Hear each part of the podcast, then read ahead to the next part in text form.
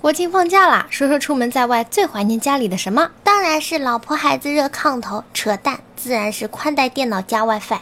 怀念家里自己两个月没洗的臭袜子，怀念已经招虫子的盘和碗，怀念那些没洗过的臭衣服，怀念自己狗窝一般的房间，怀念放在家里的钱，到现在都还没时间回去拿。老妈做的各种饭菜，老爸说的各种冷笑话，和老姐逛街的日子，还有我家那只叫黄豆的狗。在外的时间长了，就连妹妹的犯贱挑剔都让人想念的。说说农村的，小时候上学不好好学习，然后每到十一假期就被爸爸妈妈拽到地里扒玉米。现在大学已经毕业，工作好多年没在家里过国庆。爸爸妈妈也老了，和爸妈打电话时说到小时候扒玉米，有种怀念又很伤感的感觉。出来这么久了，最怀念我那张大床，外面的床又小又硬，哪比得上家里的 king size 的席梦思？那一定是马桶，一个能让你坐着排便不用蹲马腿的神奇工具。见过认床的，我这认马桶是什么毛病？最想念家里的什么都不用干，在外面是勤劳的小能手，回到家里直接变身，我都已经怀疑自己是不是有人格分裂了。这简直就是个悲伤的故事。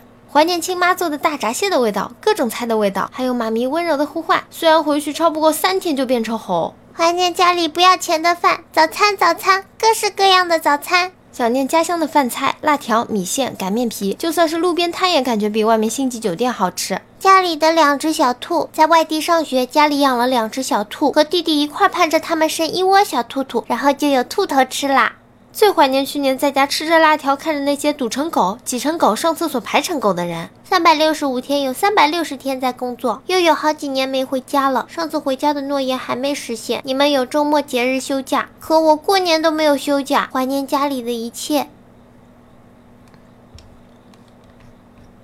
大学三年最怀念的还是在家，大概这也是三年里每次会后悔当初没选山大的最大原因，也是每次找空隙就会往家跑的原因。